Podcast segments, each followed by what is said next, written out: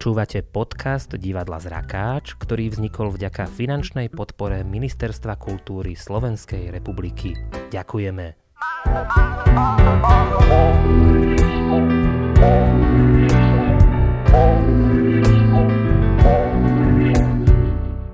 Milí poslucháči, ešte milšie poslucháčky, autory myšlienky, ktorá sa tu práve zhmotňuje, nazvali toto naše vysielanie do sveta Zrakast. Postupne sa v podcastoch stretnete s nevidiacimi aj vidiacimi divadelníkmi, ako aj so zaujímavými osobnosťami, ktoré v rôznej miere disponujú schopnosťou vidieť, prípadne ju vôbec nemajú, ale najmä, a to je dôležité, majú tomuto svetu čo povedať.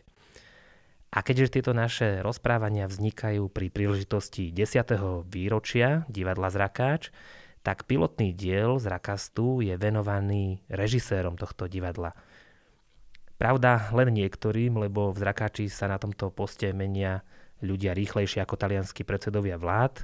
Niektorí z bývalých režisérov radšej emigrovali do Španielska, iní prenechali režiu svojim manželským partnerom. Ja teraz hovorím s otcom zakladateľom Zrakáča, Jozefom Pepom Pražmárim. Dobrý deň a živio. Dobrý deň. Tak všetko prajem Zrakáču všetko najlepšie na 10. výročiu. Veľa kreativity a schopnosti existovať. Zrakač ďakuje mojimi ústami. My sa rozprávame, pán Pražmári, bohužiaľ cez telefón, aby sme sa nenakazili vírusom. Vás, ten, vás tým divadelným vírusom kto nakazil? Alebo kto bol jeho prenášačom? No, tak predovšetkým som vyštudoval e, režiu na Vysokej škole muzických umení normálne som fungoval v profesionálnom divadle, potom pred 20 rokmi e, postihla táto strata zraku, čiže som prišiel o 80 až 85 zraku, čiže mi ostalo len 20 perikardného videnia. No a vlastne ten zrakáč, ak sa na to pýtate, e, tak e, vznikol vlastne tak, že mal som kolegu ešte vlastne spolužiaka z Vysokej školy Olega Dlového, už je žiaľ e, nad nami, už to len sa zhora na nás díva a počúva. No a v jednej debate, keď on mi povedal, že jeho dcera je hluchá a že v Brne otvorili e, aj ročník pre hluchých hercov. No vtedy ja som povedal, no tak ak môže byť, môžu hrať hluchí, tak potom som hlboko presvedčený, že by mohli hrať aj slepí. Prišli sme spolu na Unii nevidiaci, predniesli sme tento svoj vtedy dosť šialený nápad ne, pánu Mamojkovi, terejšiemu riaditeľovi. A im sa to veľmi zapáčilo a ja som teda požiadal, že aby urobil taký prieskum, či by mal niekto mladých ľudí, ktorí prišli o zrak, záujem skúsiť to v divadle. Ale mali ste vy nejaký kontakt e, s touto komunitou pred oslepnutím? Videli ste nejakého nevidiaceho naživo? Pravdu povediac nie. E, myslím ako v divadle. Ale nikdy som si neprestoval vtedy, že by raz sme mohli spolu stať ako režisér a herec, alebo dokonca ako herec, herec na javisku. No vtedy sa to nejak vo mne divadlo spájalo predovšetkým s vidiacimi e, ľuďmi, pretože je to aj divadlo, aj od slova dívať sa. Keď môžeme ísť trošku aj do tej osobnej roviny, e, strata zraku je u každého alebo pre každého tragédiou, ale keď príde o to videnie, ja neviem, pilot alebo režisér, tak je to asi dvojnásobná katastrofa. Môžete pár slovami popísať to prechodné obdobie nejakej adaptácie, kým ste ešte nevedeli, čo ďalej, lebo asi také niečo nastalo u vás? No tak áno, samozrejme som sa zosypal, lebo je, ja som mimo iné, že som režisér, ja som aj maliar. Takže u mňa to bolo dvojnásobné. E, a potom, keď som teda našiel kontakt, išiel som do Bystrice, e, to bol pán profesor Izák, to bola tedy ka- najväčšia kapacita u nás pre nevidiacich. No a ten povedal, no, pán Pražmári, zle, keby ste prišli o dve hodiny skôr, ešte sme mohli niečo urobiť. Už nikdy vidieť nebudete. Tak naozaj som sa vtedy ocitol v tme, úplne. No ale e, potom Janko Kroner ktorý bol samozrejme môj dobrý kamarát, aj kolega, tak mi povedal, že počúvaj, e, mám taký prípad s nami tiež im dcera takto prišla o zrak, ale nejakej pomohla taká jedna bosovka vo Ostrave. Hovorím, ja prosím ťa, neverím na také nejaké. to sú nejaké e, také šarlatáni. No ale skús. No a tak som sa potom k tej bosovke dostal, trošku ma prekvapila. Ona bola, pozrite sa, môžem ešte urobiť jednu vec Môžem dať príklad vášmu mozgu. Jedine váš mozog môže v tom niečo spraviť, ak máte dosť síl. A naozaj sa mi vrátilo asi 10 alebo 15 že už som dokázal v podstate vnímať. Pán Pražmári, toto, čo ste popísali, čo ste všetko preskákali, E, tohto sme už my neboli svetkami. My sme vás už zažili ako mimoriadne nadšeného, energického človeka, plného entuziasmu, ktorý suverénne prišiel a povedal, že zrakovo postihnutí ľudia môžu hrať divadlo. Ja teraz preskočím tie úvodné fázy. Zrekapitulujme si, čo všetko ste so zrakáčmi stihli naštudovať, pripraviť, Eh, lebo myslím si, že stále ste tým režisérom, ktorý s nimi asi pôsobil najviac, možno to niekto popraví. Čiže čím ste začali, čo ste potom ďalej robili? Keď som už mal taký pocit istoty, že v podstate dokážu na tom javisku byť. Keď už sme tak nejako začali aj fungovať v tom priestore, keď sa odvážili pohybovať po priestore a nejako dávať najavo svoje vnútorné pocity, tak som sa spýtal, a čo keby sme teda začali nejaké divadlo robiť, čo by ste chceli robiť? Keď som povedal, že Romeo a Julia, naraz bola tá reakcia veľmi až búrlivá, že áno, toto by sme chceli robiť, lebo to je nám blízke, vekovo, aj pocitovo. No a tak vznikla prvá inscenácia, ktorá bola e, mimoriadne úspešná, hlavne u mladých ľudí. Dokonca stávalo sa na predstavenia, že išli, my sme išli po predstavení si trochu posedieť v takej blízkej krčmi. A aj diváci išli s nami, lebo boli zvedaví, ako vlastne k tomu, čo videli, dochádzalo, chceli poznať aj bližšie tých ľudí. Takže to bolo pre mňa jedna z najúžasnejších vecí, keď divák naraz e, pre ním neskončí kontakt s tým divadlom e, posledným potleskom. Čiže štart bol veľmi dobrý, čím to potom ďalej pokračovalo? Začali sme pripravovať druhú inscenáciu Studentové šibárstva. Naozaj sa začalo schylovať tomu, že by bolo možné e, sa pokúsiť o niečo viac. Navyše sa tam naraz po tých predstaveniach, keď sme hrali, tak sa objavili noví, ktorí prišli za nami, že aj oni či by mohli do toho divadla. No a takto niekoľko ďalších nových členov Presne tak, zrakáč sa postupne rozrastal, niektorí členovia prichádzali, niektorí odchádzali, bolo to tam veľmi dynamické. No tam mňa neodchádzal nikto, jedine ty. Ty si povedal, že ty sa chceš venovať rozhlasu. Dobre, no predstavujem si teraz tie skúšky, ako mohli vyzerať, keď tam boli ešte len nevidiaci. Že zle vidiaci režisér, ešte horšie vidiaci herci. E, niekto by si povedal, že chaos nad chaos. Ako ste to tam dokázali udržať? Napríklad sa pamätám na Danku, neviem, teraz sa Kačiaková sa myslím vtedy volá, už je vydatá, e, tak e, to bolo najúžasnejšie s ňou, lebo povedala, popíš mi to, porozprávaj mi, aký je ten priestor. Tak som jej povyprával, zober ma za ruku, ty ma vieš povodiť po tom priestore, no hovorím, ako tak, poď. Niekoľkrát sme to obišli, to bolo úžasné, ona si vytvorila ten, ale to nie len ona, ja to len ako príklad hovorím, to bolo u všetkých.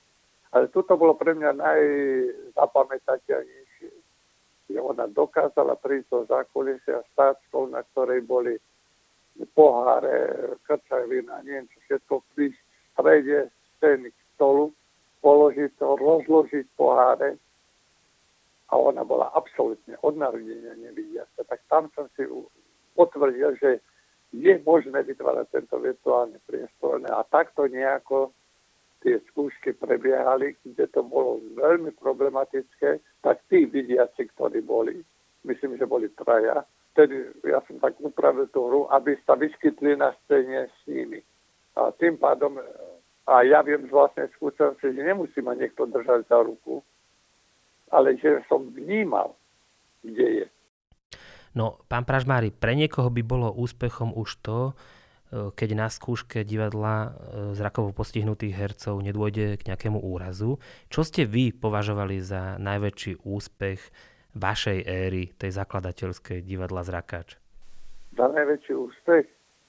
No jednak som to už povedal, že tí diváci mladí sa stotožnili s tými hercami a dokonca e, aj to predstavenie v Levoči, kedy na to prišli Poliaci a nechceli veriť, že potom si sadli s nimi a ne, ne, nechceli, dokud to není možné, že tí ľudia nevidia.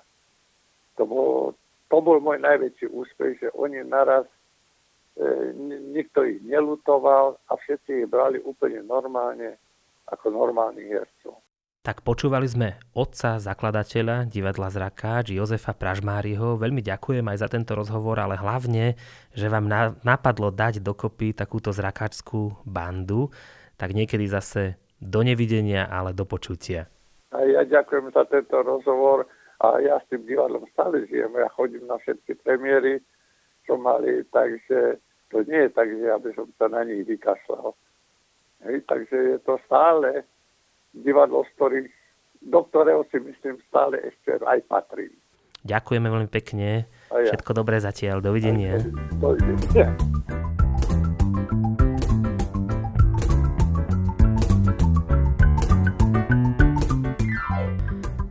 Viesť divadlo Zrakáč asi naozaj nie je také jednoduché ako chodiť na trojkolke po dvore pomaly na každú hru majú nového režiséra a neraz dokonca dvojicu režisérov. Tak ja sa teraz rozprávam s manželmi Katkou a Michalom Jánošovcami. Zdravím vás. Ahojte. Ahoj. Vy ste načas zdvihli túto štafetu z Rakáča, prešli ste s nimi kus cesty. Prvá Katka. Ako sa stalo? Čo sa to stalo? No, ja som prestriedala Kristinku Chlebkovú, ktorá odišla do Španielska a odporúčila mňa. My sme boli vlastne konškoláčky, ona bola o ročník nižšie, čiže odtiaľ sme sa poznali z VŠMU a ja som, mne to prišlo veľmi zaujímavé, taká práca. Bola som, tuším, že rok alebo dva po škole, takže som si vravala, že sa na to skúsim dať, že je taká zaujímavá skúsenosť. No a začala som so zrakačom robiť e, skoro dva roky predtým, než sa vôbec uskutočnila premiéra. Alebo rok a pol, bol to dlhý, dlhý proces, stále sme to odkladali lebo sme sa dali na takú ťažšiu cestu autorského divadla, oni to chceli vyskúšať, ja tiež. Áno. A vlastne Kristýna radšej ušla do Španielska, aby nemusela ďalej režírovať a vy ste sa toho nezľakli? Prebrať to po nej? Nie, nie, vôbec. Uh, ako Kristýnka to iba nimi... nie je škrkanie v bruchu, to je naša dcéra, keď počujete. Áno, áno, ešte ju predstavíme. áno. No, počúvame vás. Uh, ja, som sa, uh, ja som sa nebala, lebo ona mi o tom nestihla nič povedať. Ja, ja som len zrazu mi volala Silvinka a povedala mi, že, že má na mňa kontakt. Ja kým som vôbec zistila od koho, to trvalo čas. Čiže ja už som sa s Kristinkou veľmi o tom nerozprávala. Ona už bola v Španielsku a ja už som rovno akoby mm, skočila do vody a zisťovala za pochodu, že uh, tie pomery a mne sa veľmi páčilo to, čo Kristýna uh, so zrakačom spravila, jubileum a mne sa zdalo, že teda ich dotiahla naozaj na takú úroveň veľmi, veľmi fajn. A takže som nemala nejaký strach, že by to boli ľudia, s ktorými to bude ťažké, alebo... Áno, čiže práve taký krst ohňom naozaj, možno ste nevedeli, do čoho idete, však veľmi rýchlo ste sa to asi dozvedeli pred týmto kontaktom so zrakáčom. Mali ste už také zaťažkávajúce skúšky? Čomu ste sa venovali? Ja, ja mám vyštudovanú režiu, dramaturgiu a po škole som išla robiť uh, dramaturgičku do, do Bábkového divadla. Uh, do Bratislavského Bábkového divadla. No a uh, tam to bolo dosť zaťažkávajúce, akoby, um, ako dramaturg po škole dokázať vôbec hereckému súboru, že, že tam mám právo byť. Ja som tam začínala totiž to s hrou, ktorú som napísala a bolo dosť ťažké presvedčiť hercov, že to bude fajn. Čiže ja už som si takým krstom ohňom prešla na iných miestach, ale samozrejme e, aj, aj tá práca so zrakačom bola istým spôsobom pre mňa úplne nová, úplne nové typy prekážok. Tak um, aj tam som sa to musela naučiť nejako prekonať. Tam skôr išlo, ja som robila aj s neprofesionálnymi divadelníkmi, aj s ochotníkmi sme robili v tom čase, čiže o tej práci som už niečo vedela, ale pri nevidiacich e, ochotníkoch to bolo ešte, ešte o čom si inom. Ako, m, mm, tam vstupoval potom ešte aj taký pocit uh, uh, toho, aby sa tí ľudia cítili v tom dobre, aby sa nestrápnili, aby nemali pocit tým, že oni sa vlastne akoby nevideli v tom, tak niekedy ťažšie verili, že aj toto môže vyzerať fajn. Ako tam, tam bola väčšia miera takého toho strachu strápnica alebo Eh, ako majú možno tí vidiaci ochotníci, ktorí sa pritom vidia alebo sa odreflektujú vzájomne. Áno, povieme si to hádam aj na konkrétnom príklade predstavenia, ktoré ste pripravili, ale je tu s nami aj váš manžel Michal Jánoš, ktorý je kmeňovým hercom divadla Jana Palárika v Trnave, ktorý už hral všeličo, dokonca napríklad Adolfa Eichmana, čo máš zamrazilo. Aj si z toho ešte niečo pamätáte, nejaké repliky? Tým, že je to na repertoári, samozrejme. A to sú väčšinou monológy také trojstranové, tak na to by sme ne, tento podcast by na to nestačil. Ale kopu, kopu tých vecí je tam veľmi, veľmi živých stále z toho predstavenia. Možno keď e, nie teraz, aby som, ale keď mi napadne, je Katka odpovedať, tak možno potom niečo dám. Pustíte na nás trochu hrôzy. E, ja možno tomu zrakáču aj trošku krivdím, keď to stále tak zdôrazňujem a opakujem, ako sa tam tí režiséri striedajú. Vy ste tých divadiel tiež prešli množstvo. Je to bežné aj inde, že tých režisérov je viac, že nie sú len nejakí kmeňoví, ale že chodia hostujúci. Dokonca je to podľa mňa nevyhnutné a potrebné aj pre každý súbor, nakoľko niečom to prirovnávam, ja, ja rád prirovnávam k športovej terminológii, aj vo futbale má mm, ten kolektív, každý jeden tým s tým trénerom daným nejaký svoj vrchol a potom už keď sa ten vrchol dosiahne, tak to treba väčšinou obmeniť Nehovorím, že to treba, uh, možno ako bolo pri zrakáči zvykom, že po každej jednej réžii, ale uh, v niečom to je niečom to je dobré a tu na je to vzájomné. Že tu na to nie je len prospešné podľa mňa pre hercov zrakáča, ale aj pre tých režisérov, že zažiť si ten proces, lebo ten pohľad, a nielen na režiu, ale aj na herectvo, keď to mám vravieť aj z pozície herca, je veľmi obohacujúci a človek si uvedomí, že ako inak napríklad sa dajú vyjadriť veci keď ten človek, dajme tomu, v niečom je limitovaný tým, čo zahra, dajme tomu uh, pohľadom alebo uh, tým, že sa nejak presunú tí ľudia, ale že to zrazu musí človek aj inak vedieť vysvetliť, ale inak možno aj postaviť tú situáciu. Takže v tomto je to plná dobré, že aj toľko tvorcov, čo sa týka ré- réžie, zažilo túto spoluprácu. A myslím si, že pre hercov z Rakáča je každý ten jeden prístup obohacujúci a možno by to bolo stagnujúce, keby oni aj poznali možno už dlho mňa alebo Katku, alebo Kristínu alebo iného režisera, tak možno oni by už zleniveli v niečom a mali by pocit, že už vedia ako na to a je to pre nich stále takým stimulom, aby nezaspali na, na Vavrinoch, ako sa hovorí. Áno, oni to aj často hovoria, že to oceňujú, práve takúto pestrosť. No ešte je zaujímavé u vás, že vy ste herec, e, síce ste režirovali predtým, ale skôr s deťmi alebo v rôznych táboroch, takže tento zrakáč to bolo vlastne e, také nové aj pre vás. Uh, možno Katka, Michal, otázka pre obidvoch. Vaše úplne prvé stretnutie s nevidiacimi, so zrakáčmi, zrejme to bolo až tu v divadle. A nemusíte byť vôbec taký jemný, nežný, možno aj niečo, čo vás šokovalo, prekvapilo pri tom prvom kontakte. Aké to bolo? Mm, tak uh, kým sa nám upokojí dieťa, tak začnem. Ja som zrakáč registroval len tak, že keď sme po škole um, boli ešte v divadle AHA, terajšom Ticho a spol, tak vtedy oni tam vlastne ten priestor e, používali, takže tam som, sme sa s nimi niekedy strie, striedali uh, v rámci skúšok, ale nespoznal som tých ľudí ani ich prácu. Dokonca ja som, musím sa priznať a nebudem sa tu hrať na nejakého všeznalka, že ja som predtým nevidel ani jedno z predstavení a ani som už potom nevidel. Akože videl som len to, čo sme my vyprodukovali, ale to si myslím, že nejako neuberá na to, aby človek spoznal tých ľudí za ten jedno obdobie a veľmi si tú prácu považoval a viem si predstaviť tie iné veci, že museli byť rovnako zmysluplné ako tá e, naša vec. A človek nemá podľa mňa, teda za seba hovorím, nemal som ani nejaké očakávania a už vôbec nie žiadne predsudky. Ja som veľmi podrobne vedel od Katky, že čo za ten rok a pol, čo s nimi strávila, e, ako to prebiehalo, aké veci sú, dajme tomu, pre nich e, zábavné, s čím možno majú problém, že čo možno neradi robia. A ono to bolo pre, možno pre nich z dlhodobého hľadiska dobre, že ja som sa v tom takým spôsobom, keď som počúval teraz Katku, poviem také uh, slovo tvrdšie, ale nesral, že keď som videl nejaké tie veci, že a že nešiel do takých diskusí prílišných, že či to nebude vyzerať divne, alebo či to nebude trápne. O, snažil som sa ich stále uistiť, že keď to urobia naozaj s tou vierou v to, že keď im to zvonka vravím, že niečo sa mi zdá, že toto je potrebné urobiť, že uvidia, že to potom bude fungovať.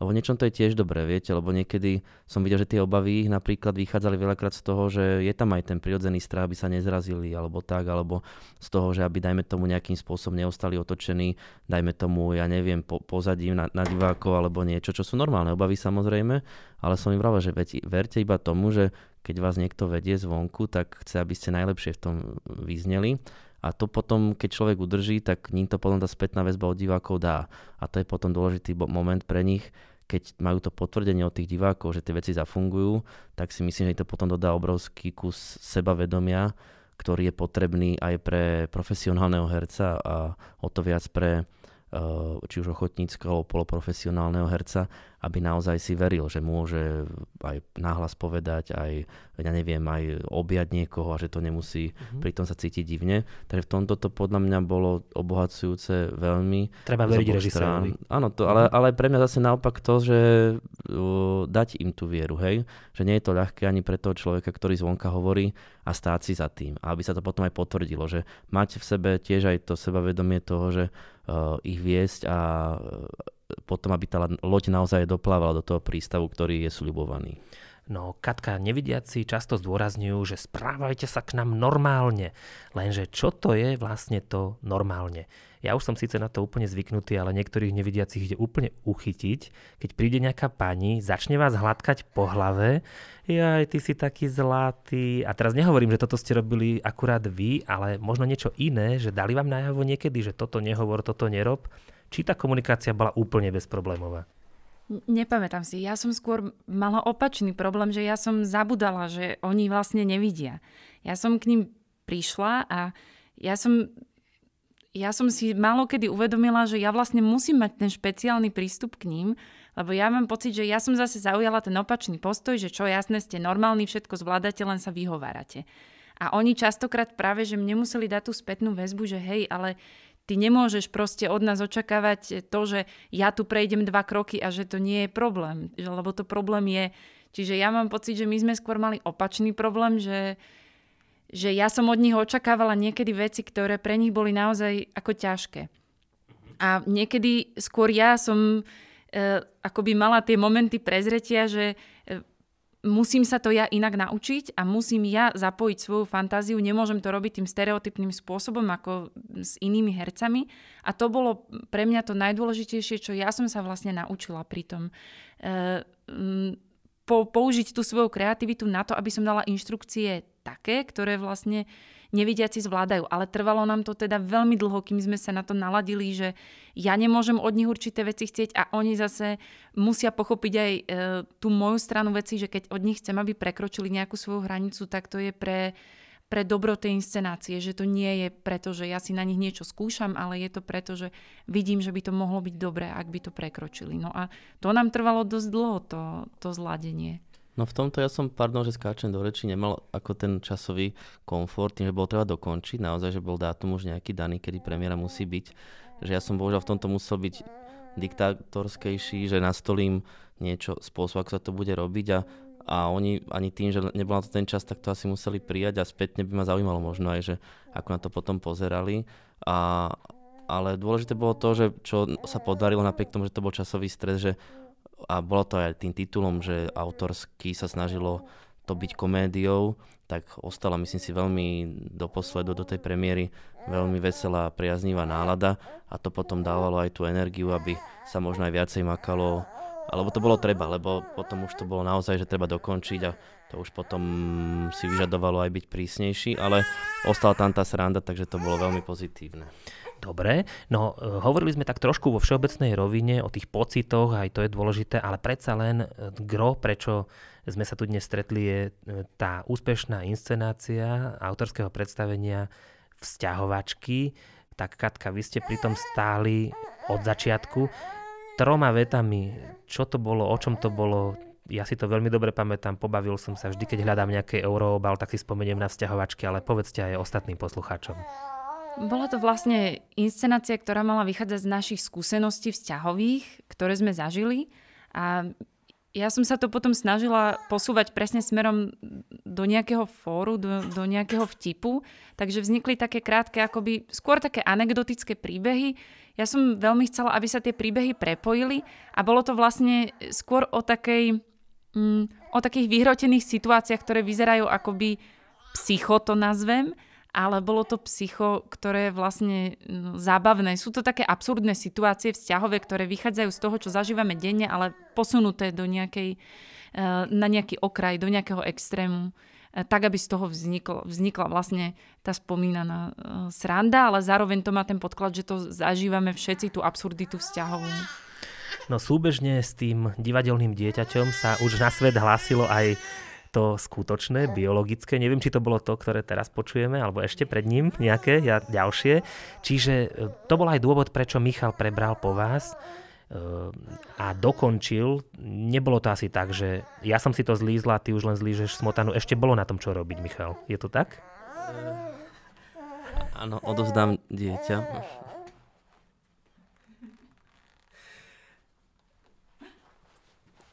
Uh, áno, to bude veľmi živý podcast.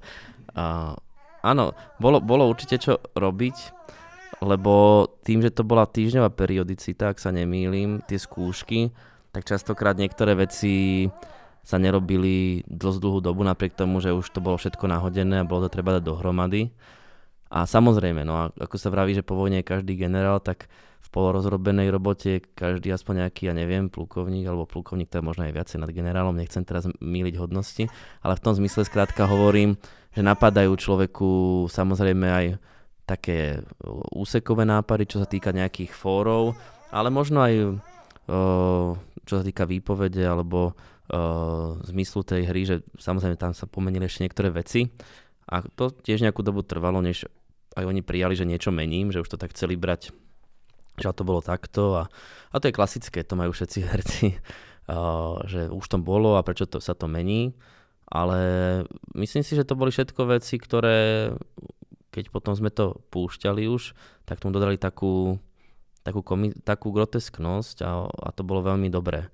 A bolo veľmi dobré, že neviem, ako Peťa Zbraneka spomeniem, tak on má uh, veľký dar, myslím si aj komický, ale hlavne, že on tak naozaj ide do toho s takou energiou a s takou vervou že tam potom človeka to veľmi láka to rozširovať, viete, a že nechať to iba na takom načetnutí, ale dohnať to do tej absolútnej drobnokresby, aby to bolo využité. Takže v tomto asi ja som taký, že mi to nedá, aj keby som sa mohol uspokojiť s tým, že, to tak, že už to funguje. A snažím sa potom už, a našťastie ten čas potom na to aj, aj bol, že dať tomu takú už potom nejakú aj formu, aby to malo tak nejaký jednotný štýl a ráz. A vlastne Katka to ani, videla si to potom? No práve to, Nie. že Katka s tým začala, urobila veľký Katka kus roboty potom neuvidela, a tie no, uvedenia a no. tá sláva vlastne už ostala na pleciach manžela. Ja si myslím, že tá sláva ostala na pleciach hercov a, to, a tak to aj je, lebo je to pri tom toto viacej, že môže tam človek dať nejakú hudbu alebo zastrešiť to nejakým nápadom, ale naozaj v tomto zmysle je najobdivhodnejšie pre mňa ten ich herecký zástoj a to je správne, že oni potom s tým pochodili a chodili a že mohli uh, hlavne mať tú spätnú väzbu od tých divákov, lebo to je to najživšie pre herca, to je tá živá voda.